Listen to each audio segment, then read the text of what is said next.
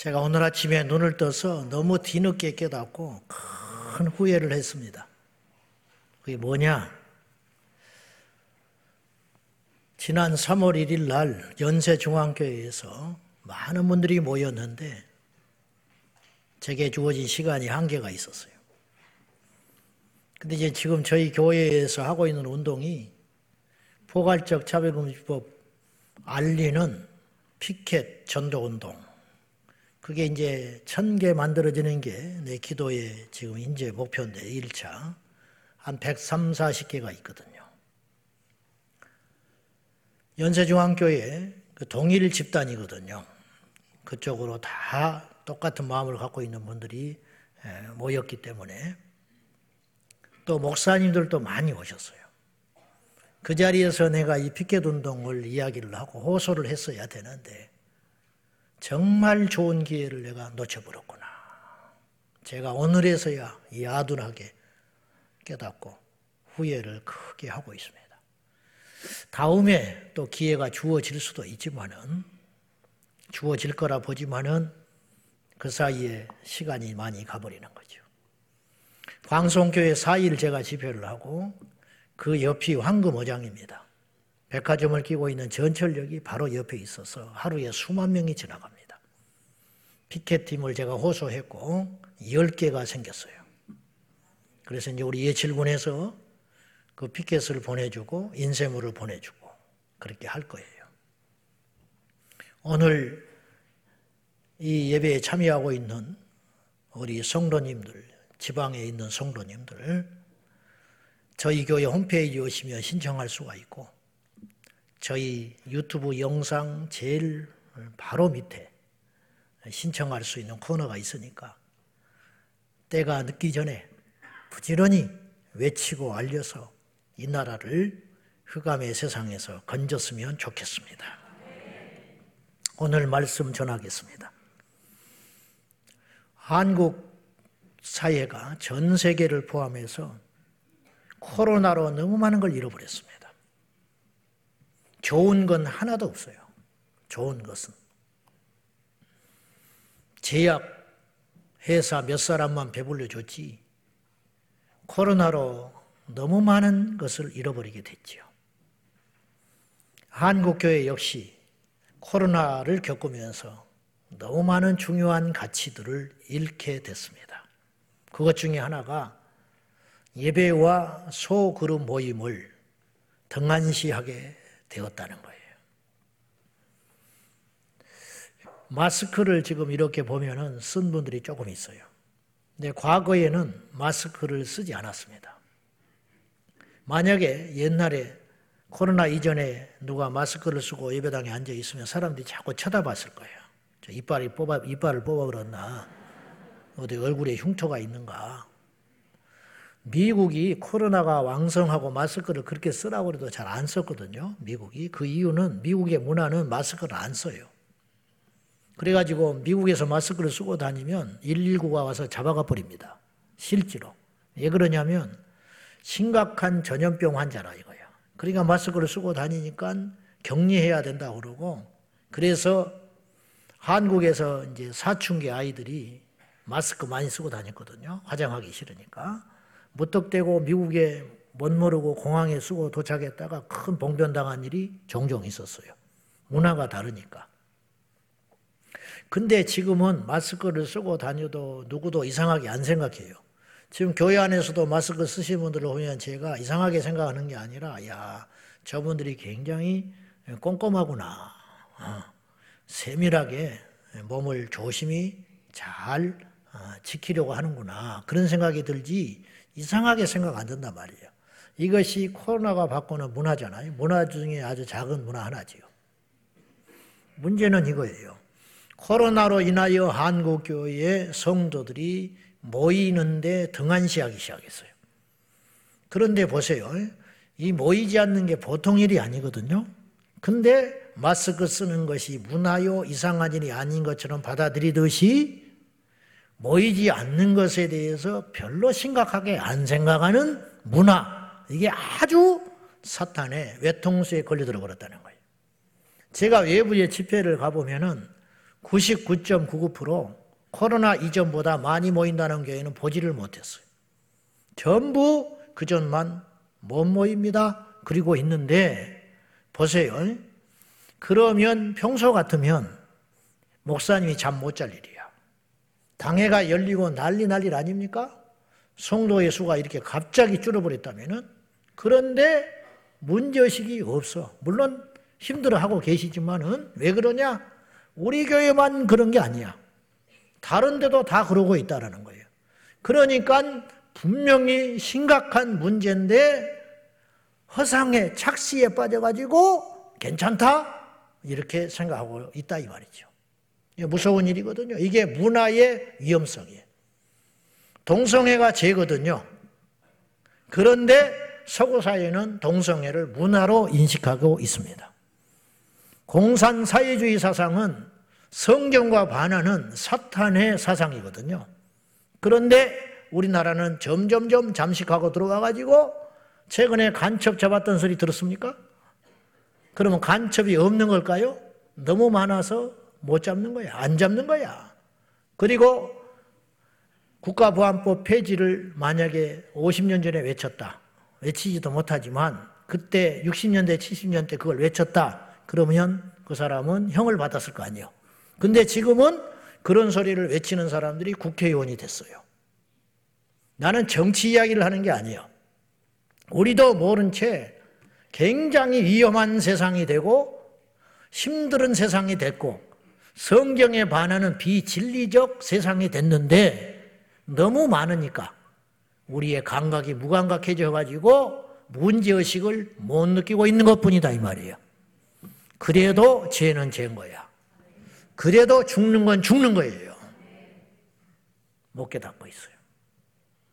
오늘 본문 25절을 보실랍니까? 우리 한번 보십시다. 다 같이 시작. 모이기를 배하는 어떤 사람들의 습관과 같이 하지만 오직 권하여 그날이 가까움을 볼수록 더욱 그리하죠. 제가 이 말씀을 수십 년 전에 봤어요. 학창 시절에. 그때 내가 와 성경이 놀라운 책이다. 정확히 시대를 내다보고 있었어. 지금 우리는 이 말씀이 더 피부에 와닿는. 무슨 말씀이냐? 그날이 가까움을 볼수록 그날이 점점점 가까이 오는 게 보인다는 거예요. 이 그날이 어떤 날인지 아세요? 현대어 성경에는 주님이 오실 날 그렇게 명확히 번역을 했어요. 주님이 오시는 심판 날, 재림의 날이 가까이 올수록 이 세상에서 뚜렷한 현상이 하나 있는데 모이지를 않게 될 거다. 모임을 안 하려고 한다 이거예요. 그런데 그러면 이 모이는 게 나쁜 일이냐 좋은 일이냐 그런 뭐 예배하는 일이냐 뭐 하는 것이냐 그런 걸 딱 생략한 채 그날에 분명히 점점점 가까이 올수록 사람들은 잘 안 모이려고 할 거다. 그러나 이것이 좋은 일이냐? 심각하게 나쁜 문제라는 거예요. 왜냐? 너희들은 그런 습관들, 문화라는 말이거든요. 습관이라는 말은 문화, 습관, 그런 정서, 유행, 그런 것을 따라가지 말고 너희들은 그럴수록 반대로 더욱 모여 힘써야 한다. 그럼 이 모임이 어떤 모임이겠냐는 살리는 모임이라는 거예요. 예배라는 거예요. 예배. 기도 모임, 찬양 모임, 셀 가족 모임이라는 거예요. 이게. 그런데 마지막 때가 되면 점점점 안 모이려고 할 거라는 거예요. 얼마나 정확히 예측을 해버린 거예요. 지금. 그러면 세상의 모든 모임이 그렇게 폐해지고 있냐? 그것도 아니에요. 세상에 음란한 모임은 점점점 많이 모여. 동성애 축제, 서구사에 캐나다, 호주 100만 명씩 모여. 100만 명. 옛날에 우리 70년대 빌리그리암 집회 한 100만 명 모였어요. 거룩한 집회 100만 명 모여요. 그때는 동성애 모이지도 않을 때야. 근데 이게 역전됐다는 거예요, 지금. 부흥에 가면 안 모여요. 내가 물론 능력이 없어서도 그렇지만은 천 명 모이는 교회도 가면 3, 400명 앉아 있다고요.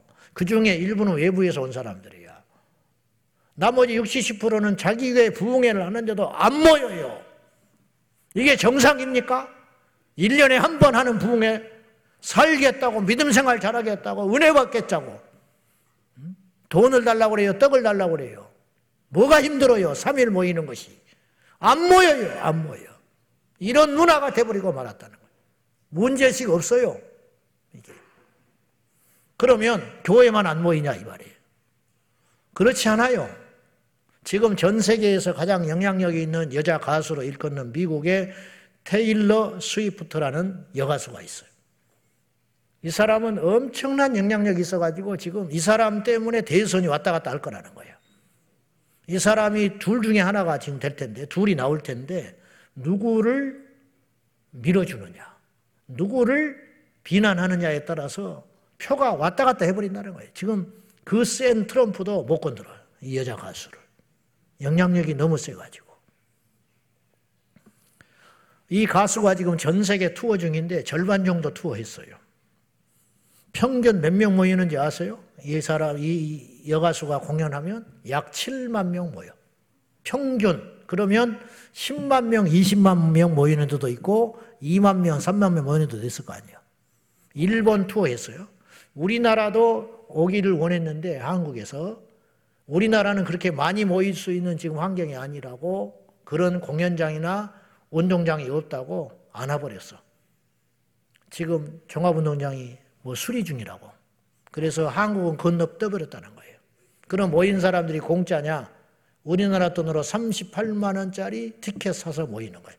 7만 명이. 이 투어가 끝나면 약 2조 원을 벌 거래. 2조 원. 제가 하는 말씀은 뭐냐면 이 시대의 더 정확한 표현은 거룩한 모임은 점점점 폐해지고 있고 육을 만족시키고 육체의 쾌락과 말초신경을 자극하는 의미 없고 재짓는 모임은 점점점 모이고 있다는 거예요. 그러니까 점점 상대가 안 돼가고 있는 거죠. 기독교 기관 중에 목회 데이터 연구소라는 것이 있어요. 그곳에서 2023년 11월 달에 기준으로 조사를 했어요. 신앙이 있고 믿음이 있다고 스스로 자처하지만은 교회에 나가지 않고 있는 사람은 얼마냐 조사를 했어요. 코로나가 한참일 때 2020년 4월 달에 조사를 했을 때 현장에 나가는 성도들은 14%밖에 안 됐어요. 현장에. 이거 심각한 것입니다. 그런데 2023년 11월 기준으로 그때는 이미 코로나가 그렇게 우리를 두렵게 하지 않을 때였어요. 작년 11월 달. 그런데도 한국교회가 몇 프로 모였느냐? 72%만 모였어요. 코로나 오기 전에 100명이 모였다면 지금 2023년 11월 달에는 그 교회들마다 72명이 모여서 예배드리고 있다 이 말이죠. 소그룹, 속해니, 구역이니, 세리니 하는 소그룹은 더 심각합니다. 2020년에는 15%만이 모였어요. 그러면 2023년 11월 달에는 적어도 주일 예배가 72% 모였으면 60, 70%는 모여야 되잖아요. 35%밖에 안 모여요, 지금.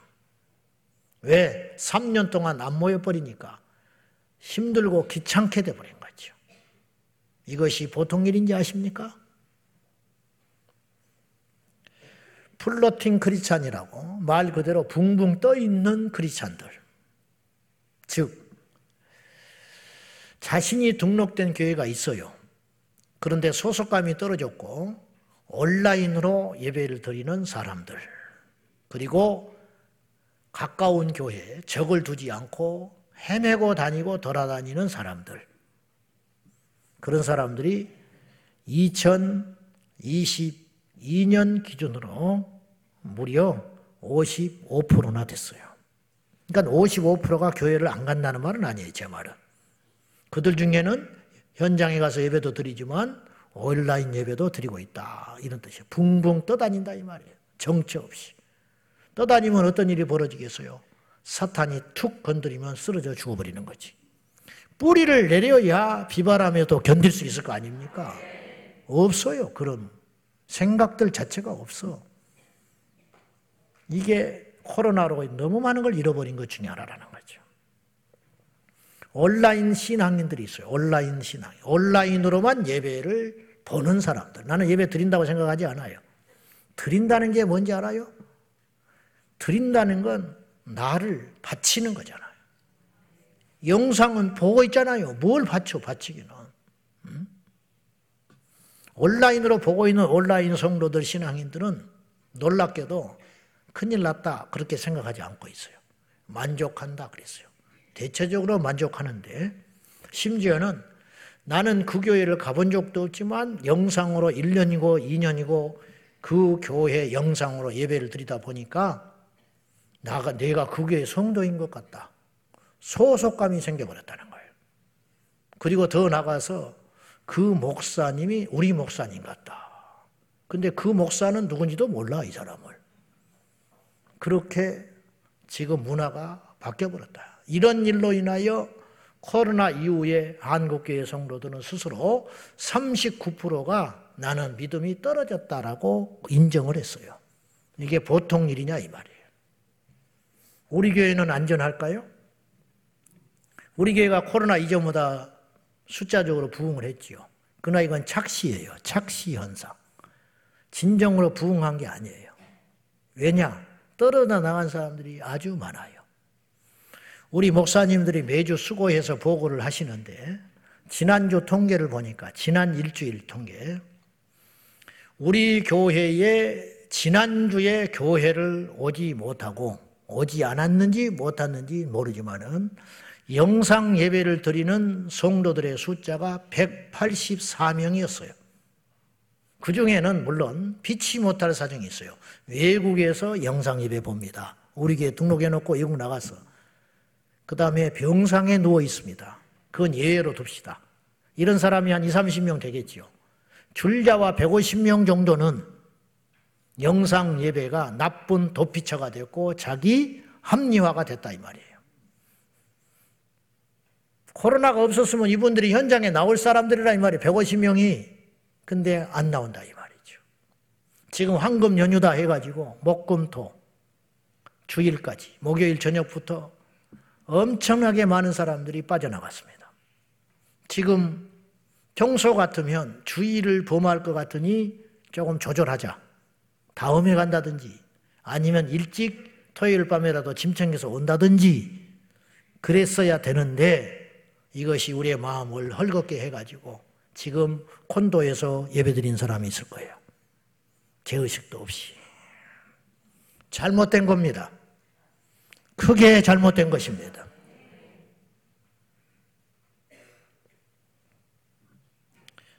그리고 지난주 우리 교회 현장에 나와 예배하는 프로테지가 얼마였냐? 81.4%였어요.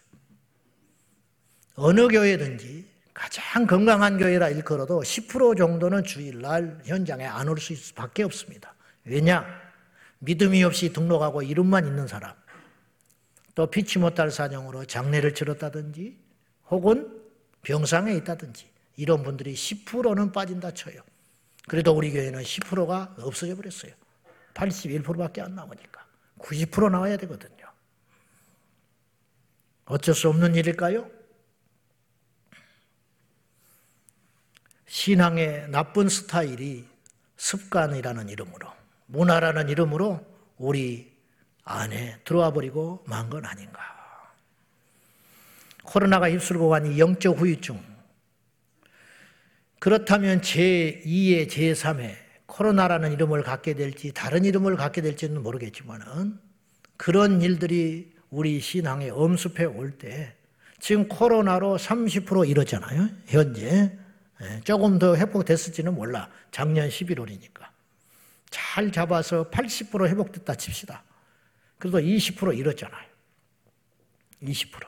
그러면 다음에 코로나 2탄, 3탄이 나타나면 이제 50%로 줄 거야. 또 한 번 휩쓸고 가면 30%로 줄어들 거야. 이게 안 보이냐 이 말이에요. 이것이.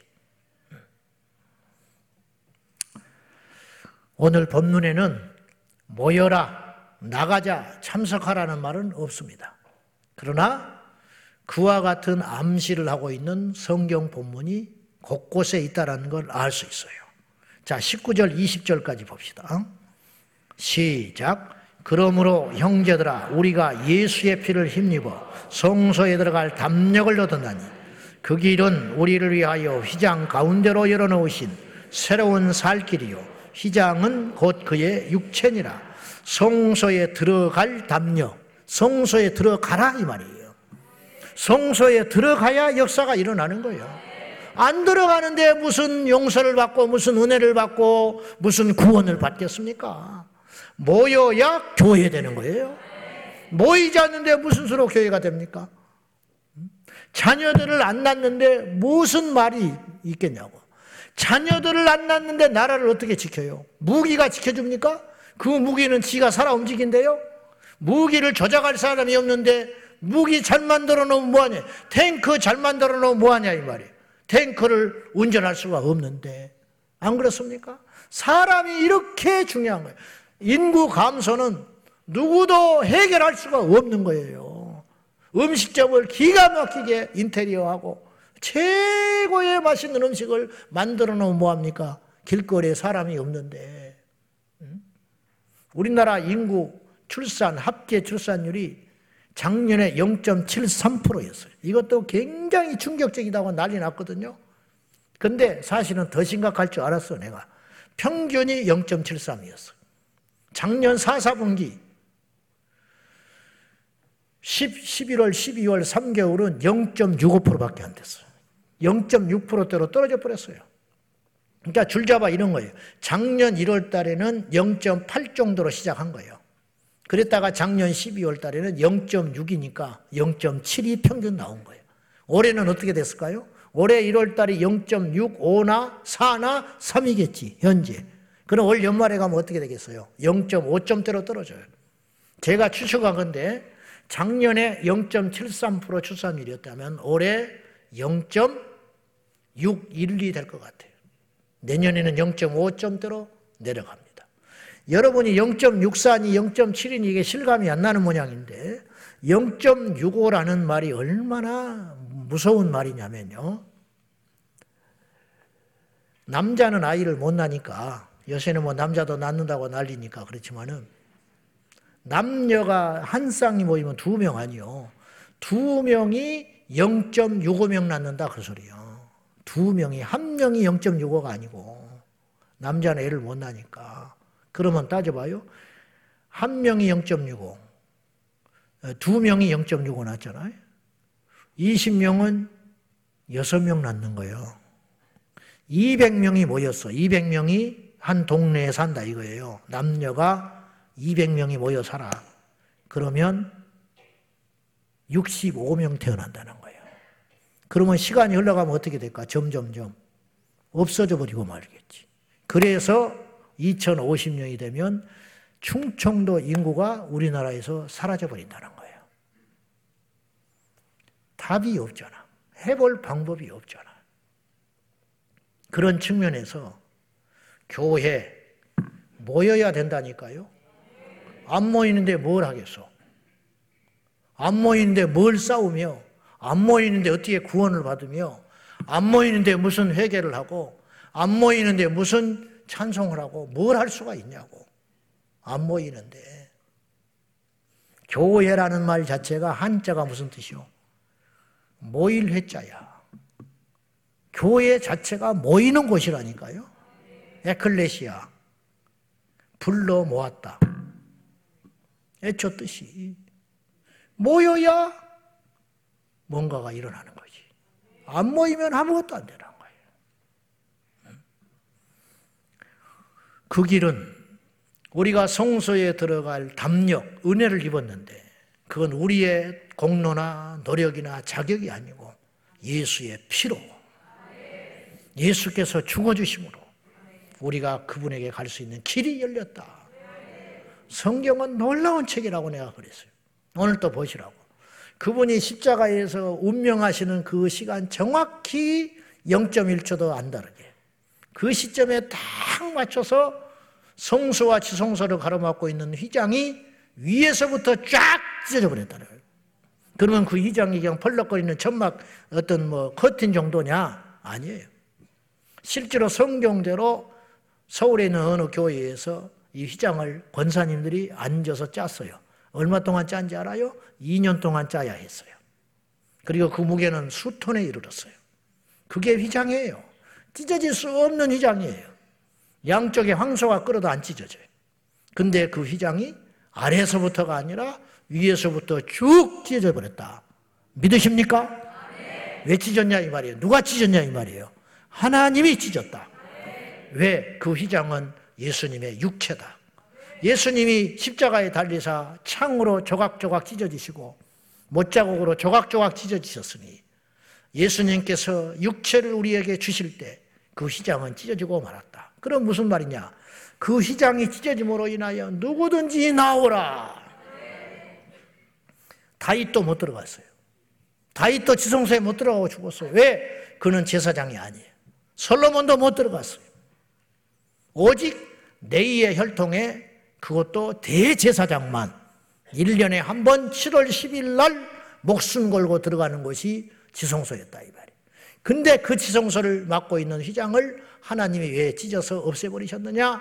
오라.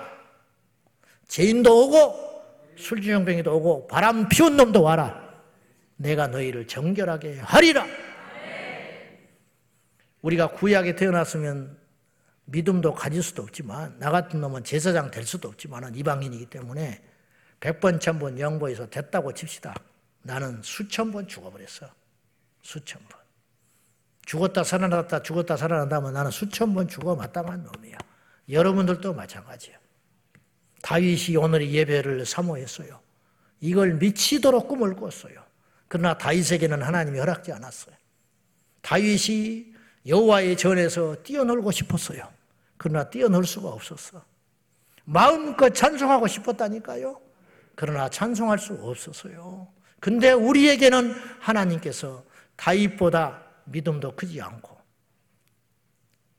우리가 구약의 그 숱한 인물들보다 순교적 신앙도 없는데 주님이 우리를 이 자리에 불러 모았다. 근데 우리는 몰라 그걸. 다윗이 우리를 지금 저 하늘에서 보면 어떻게 생각할까? 우리 아이들 밥맛이 없다고 그래 어린 것들이 싸가지 없이. 밥을 차려주면 안 먹어버려요. 입맛이 없다고. 입맛이 없대. 입맛 없다는 놈이 또 라면은 또잘 처먹어요. 입맛이 없대. 아프리카에 데리고 가가지고 못 먹어서 영양실조로 배가 퉁퉁 부어가지고 부어서 죽은 그 아이 앞에서도 입맛 없어서 밥 먹다는 소리 나면 안 되는 거지.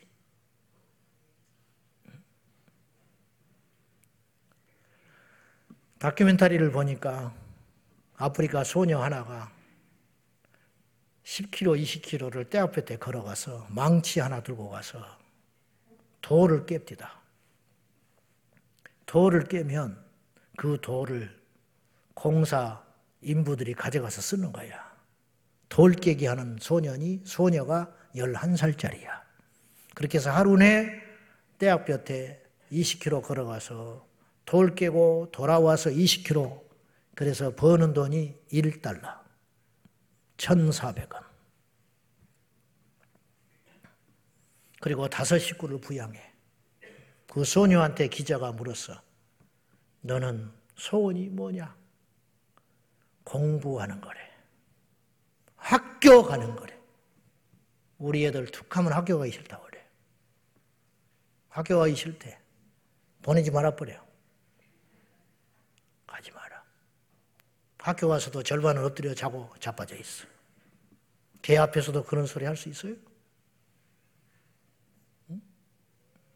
이 예배를 드리려고 생명을 거는 사람이 있다는 거 알아요? 근데 예배를 늦어요? 주차장이 복잡하다고 안 와요? 와서 졸고 있어요? 말을 해보시오, 좀. 우리는 믿는 것도 아니야, 지금. 교회를 오래 다니는 게 문제가 아니라고요, 지금. 직분이 문제가 아니요. 옛날에 은혜 받았다. 무슨 필요가 있는데, 지금.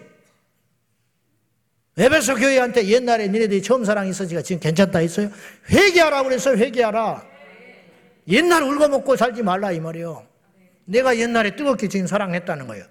그러면 그걸 정상 참작해가지고 오늘 봐주는 줄 알아요? 정신 차리라는 거예요. 그거는 넘어갈 수 있는 문제가 아니고 그런가 보다 하는 문제가 아니라 회개하라. 굉장히 센 말 아닙니까? 아니 뭘 잘못했어? 그럴 수도 있는 거지. 아 예배 빠질 수도 있는 것이지. 예배 늦을 수도 있는 것이지. 회개하래. 그거는 안 된다는 거예요. 그거는 우리가 몰라도 너무 몰라요. 우리 예배가 어때요? 우리 셀가족 모임이 어때요? 기도 모임은 어때요? 행사 때 모임은 어때요? 지난주 항전직 세미나 헌신 예배 했어요. 제가 다 오라고 그랬어. 90%는 와야지. 안 왔잖아요. 장로님들도 다 안 오셨어. 안수 입사가 제일 많이 안 왔어. 응? 뭘 하자는 거예요, 지금? 혼내는 게 아니에요, 저는. 정신 차리자는 거예요, 정신 차리자. 모여야 뭘 할 거 아니에요, 모여야. 모여야 귀신과 싸우든지, 모여야 차별금지법을 막든지, 모여야 동성애를 막든지, 안 모이니까 지는 거예요, 자꾸만. 그렇지 않습니까? 우리가 모여서 대구 내려갔잖아. 600명이. 기도했잖아요. 공사가 그냥 중단된 지 알아요? 우리가 했다는 말이 아니에요. 답답해서 모여서 내려갔잖아. 하나님이 일하시는 거예요, 지금. 어? 우리가 모여서 기도할 때 하나님이 역사하신다니까요. 안 모이면 아무것도 안 되는 거예요. 뭘 할 건데, 안 모이고. 안 모여서 뭘 할 건데 도대체 손가락 빨고 앉아서 아무것도 할 게 없어요. 응? 아무것도. 여전도의 남전교회 원래 모임한다. 우리 회원이 100명이다. 열댓 명 앉아 있어요. 그것도 우리 교회는 몸부림을 치는 거예요, 지금. 그거라도. 아예 안 모인 데가 99%야. 수두룩해. 구역 예배 포기한 교회가 수두룩해요. 포기하면 안 돼요. 한 명이 모일 때까지 해야 되는 거야. 셀 모임 하자고 하자고 불편하지요. 보통 일이 아니지. 응? 또 어느 때가 은혜도 없어. 엉뚱한 소리 하고. 근데 목사님 뭐하러 갑니까? 그런 소리 하지 말라니까. 여러분이 크게 잘못 생각하고 있는 게 있어요. 예배를 설교자에 따라서 따라간다는 거야. 강사를 보고 움직인다는 거예요. 크게 잘못된 거야. 아주 나쁜 습관이에요. 우리 옛날에 믿음의 선배들은 그렇게 예수 안 믿었어. 예배니까 가는 거야. 아멘. 생각을 딱 바꾸세요. 누가 설교하는 자가 왜 중요해? 오늘 말씀에 뭐라고 그랬냐? 21절에 보면 그곳에 누가 계시느냐? 하나님의 집 다스리는 큰 제사장이 계심에. 우리가 사람 만나러 옵니까? 주님 만나러 오지? 우리가 설교 들으러 옵니까? 하나님께 예배 드리러 오지? 우리 설교 들으러 오는 거 아니에요, 지금. 성경 공부하러 오는 거 아니라고, 지금. 주님 만나러 오는 거예요, 주님 만나러. 주님은 누구를 세우시든지 주님께서 당신 일하실 걸 일하시고 말하실 걸 말하신다고요. 그걸 믿고 오셔야지. 왜 사랑 가려가면서 예배 숫자가 늘었다 줄었다? 왜 추위 더위에 늘었다 줄었다? 왜 우리가 이렇게 예수를 믿고 있냐 이 말이에요. 이게 큰 죄예요. 아주 잘못된 것이라는 거예요. 근데 우리는 죄의식도 없어. 당연하게 생각한다는 거예요. 이게 큰 문제라는 거예요, 지금. 응? 나쁜 이기주의 문화, 모이는 문화가 아닌 흩어지는 개인주의 문화가 교회 안에 파고들었는데 목사도 성도들도 깨닫지를 못한 채 너희는 이 세대를 본받지 말라 하셨건만 이 세대를 정신없이 본받고 따라가고 있다. 틀림없어요. 세상과 거꾸로 믿으면 예수 잘 믿는 거야. 아멘? 세상이 하란 대로 반대만 살면 잘 사는 거래, 지금. 지금 그렇게 됐다니까요. 철야를 빼, 빼야잖아요. 그럴 때 소리는 철야해야 돼. 기도원에 안 가잖아요, 사람들이. 기도원 텅텅 빈다고 난리잖아요. 이럴 때마다 여름 휴가 때, 신년 초에 기도원 가라, 이 말이에요. 예수 잘 믿는 거예요, 그 사람들이. 부흥회 안 하잖아요. 부흥회를 해야 해. 부흥회 하는 교회는 그나마 앞으로 미래가 있어. 그렇게 점점점 역행해서 믿으라, 이 말이에요. 본질을 찾아서. 출애기 35장 1절 말씀 봅시다. 다 같이 시작. 모세가 이스라엘 자손의 온 회중을 모으 그들에게 이르되 여호와께서 너희에게 명령하사 행하게 하신 말씀이 이러하니 여기 보세요. 이스라엘 자손의 장로만이 모인 게 아니에요. 두령들만 모인 게 아니에요. 온 회중. 여기 온 회중은 누가 들어가느냐? 어린애, 아녀자 다 들어가는 거예요. 그럼 몇 명이나 모였을 것 같아요? 우리가 걸어간 상상을 해봅시다. 몇 명이었을까? 장정만 60만이다 그랬어요. 야, 이거 놀라운 일입니다. 여러분, 애굽에서 이스라엘 백성들이 남자가 태어나면 나일강에서 다 죽였어요. 근데 60만 명이 살아 있었어. 어떻게 해석돼요, 여러분? 그냥 살려줬을까? 애국 사람들이 써먹으려고 살려놨을까? 하나님이 살려놓은 거야. 모세는 죽을까봐 갈대상자에 해서 띄워보냈는데 아론은 그 전에 태어난 데 살아 있었어. 그래가지고 나중에 80년이 흐른 다음에 만나잖아요. 그 사이에는 어디 있었다는 거예요, 아론은. 여러분, 꼭 기억해야 돼요. 하나님이 살리면 사는 거고, 하나님이 놓으면 죽는 거예요. 누가 죽일 수 있는 게 아니에요, 우리를. 교회를 누가 없앨 수 있는 게 아니에요. 하나님이 세우시고, 하나님이 지키시고, 하나님이 보호하시는 거예요. 그러면 상상해 보자고. 엄청나게 애굽에서 장대하고 번성했잖아요. 이스라엘 백성들이. 그럼 몇 명이나 나왔을까? 장전이 60이면 아내들이 있었을 거예요. 적어도. 그럼 120만. 거기에다가 두세 명씩만 나오면 최소. 근데 내가 볼 때 다섯 명씩은 났을 거야. 그럼 얼마야? 500만. 적게 잡아도 500만. 남녀노소 할 것 없이 광야에 500만 명이 모인 거야. 500만 명. 근데 얼마나 비능률적이야. 한 사람이 500만 명을 앉혀놓고 앰프도 없는데 무슨 설교를 한다는 거예요, 지금. 그래, 안 그래요? 근데 다 모이라고 그랬어요. 또 다 모였어. 그리고 모세가 율법을 해중에게 선포합니다. 들어라. 들으면 살고 너희가 듣지 않으면 죽는다. 들렸을까? 그들의 귀에? 저를 무식하다고 해도 좋은데 저는 다 들었다고 믿어요. 어떻게 목사님 아무리 40년 동안 옷이 안 떨어지게 하셨어, 하나님이. 그죠? 만나를 내리셨어. 반석에서 생수가 터져 나왔어요. 근데 500만 명한테 그 들리게 못 하실 것 같아요, 하나님이? 그 쉽지. 너무 쉽지. 예수님이 베스다 들녘에서 몇 명 모인지 알아요? 그때 오병이요. 물고기 두 마리 떡 다섯 개로 5천 명이 먹어서 남자만 우리 교회도 앞으로 남자만 밥 먹. 성차별이라고 또 난리 나지 또. 5천 명이 배불리 먹었잖아요. 그리고 여인들이 5천 명. 아이들은 또 얼마나 많았겠어. 할 일도 없는데 잔뜩 왔겠지. 들판에 뛰어다니느라고. 2만에서 3만 명 모여. 2만 명, 3만 명을 앉혀놓고 예수님이 스피커도 없이 설교하셨어. 들렸어, 안 들렸어? 들렸다니까. 안 들리면 뭐였겠어? 들리니까 뭐이지? 인간의 생각으로 말하면 안 돼요.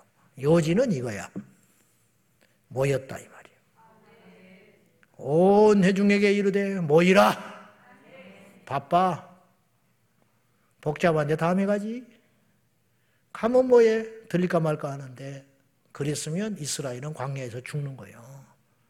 모였을 때 역사가 일어나는 거예요. 사무엘이 미스바에 다 모이라 했어요. 순종하고 모였어요. 블레셋이 잘됐다 한 방에 끝내버리자. 그리고 작심하고 쳐들어왔어. 어떻게 된지 알아요?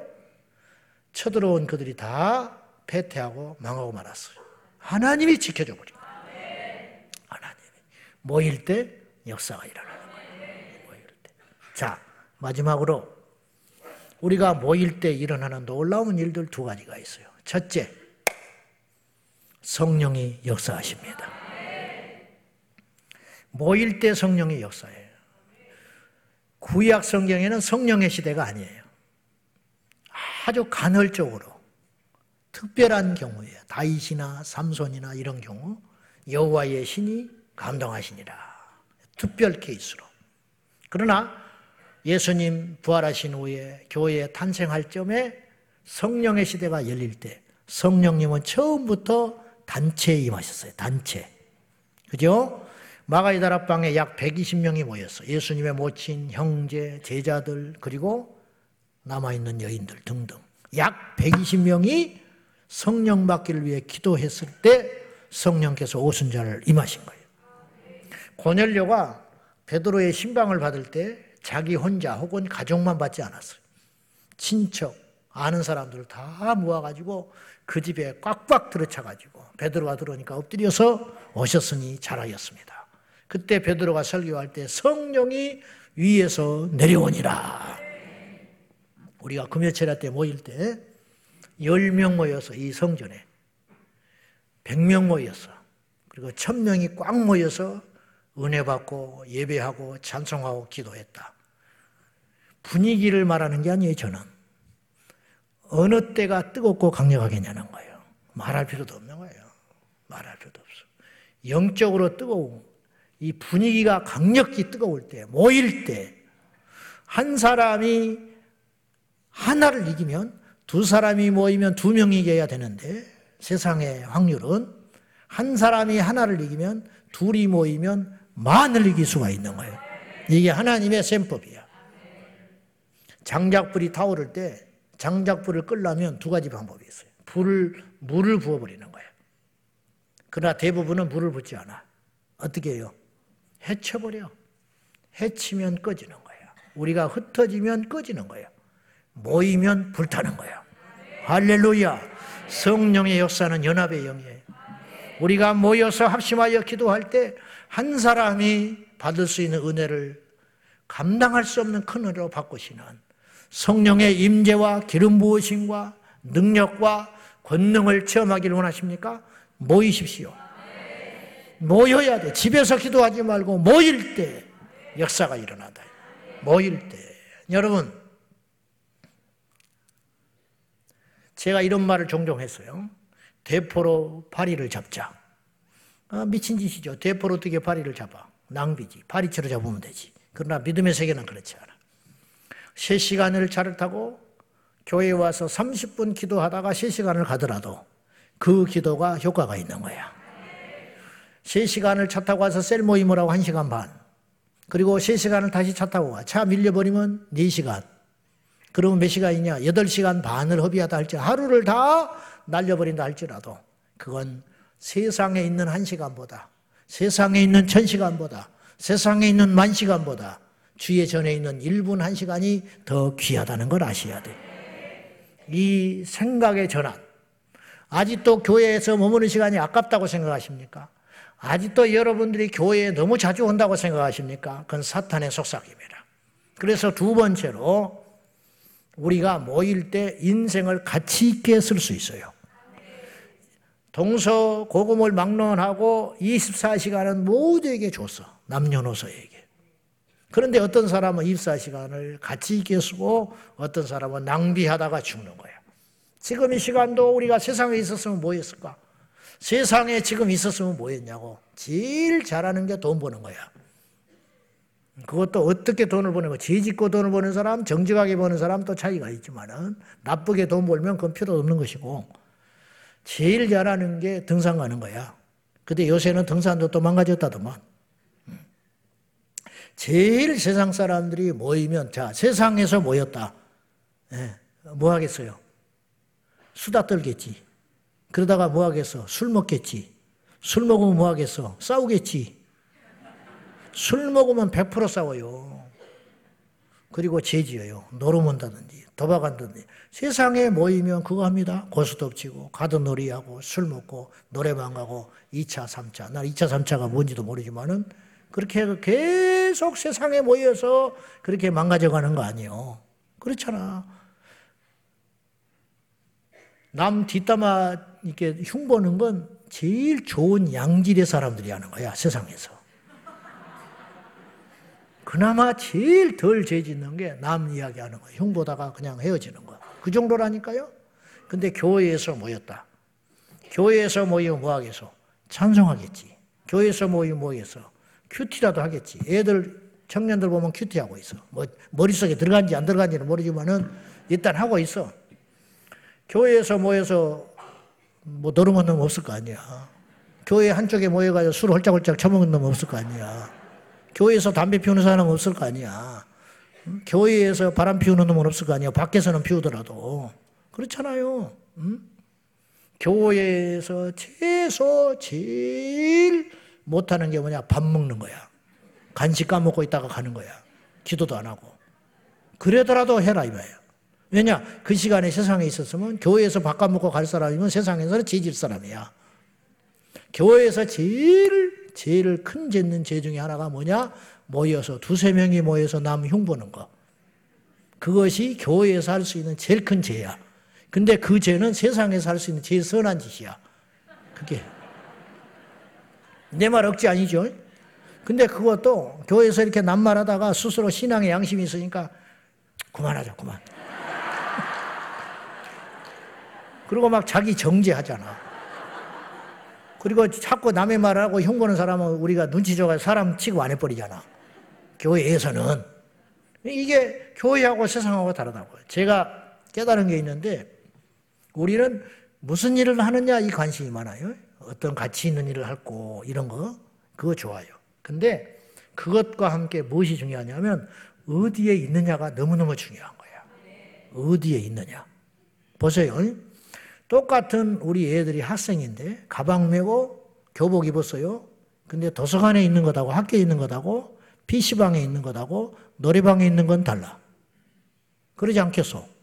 완전히 다른 거야. 우리가 성도지요. 예수 믿는 성도. 목사. 근데 목사가 술집에 있으면 뭐 하겠어? 응? 잘해야 안주 먹고 있는 거야. 더 정신없는 놈은 술 먹는 거고. 근데 천 번만 번 가봐. 술 먹게 되지. 근데 내가 교회에 있잖아. 교회에서 뭐 하겠어? 최소 내가 교회에서 하는 일이 뭔지 알아요? 설교 준비해. 설교 준비해. 세상에 있으면 설교 준비 못해. 어디 있느냐도 이렇게 중요하다는 거예요. 말씀 맺겠습니다. 여러분 교회에서 보내는 시간이 아까우십니까? 셀 모임에 오시는 게 아까우십니까? 제가 가슴 아프게도 셀 모임을 자꾸 요구하고 하니까 부담스러워서 교회 떠나는 사람이 있어요. 그렇다고 포기할 수 없잖아. 그렇다고 안 해버리면 하향 평준화 될 거 아니요.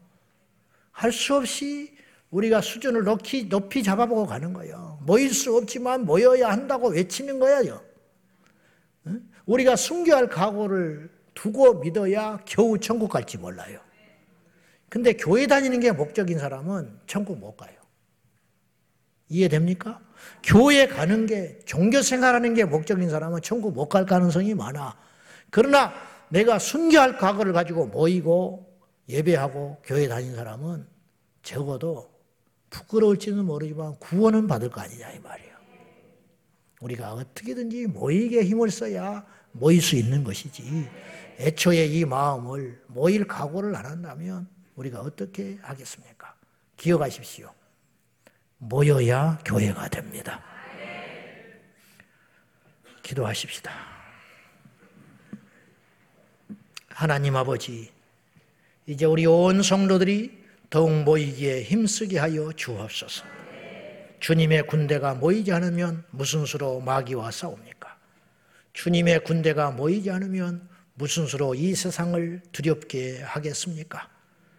마지막 때가 될수록 모이기를 피하는 어떤 자들의 문화와 습관과 습성을 따라가지 말고 너희는 역행하여 더욱 그날이 가까이 올수록 모이기에 힘쓰라 하신 주여 저희들의 생각을 바꾸어 끊임없이 모이기에 힘쓰는 온 성도들 되게 하여 주옵소서 예수님의 이름으로 기도하옵나이다.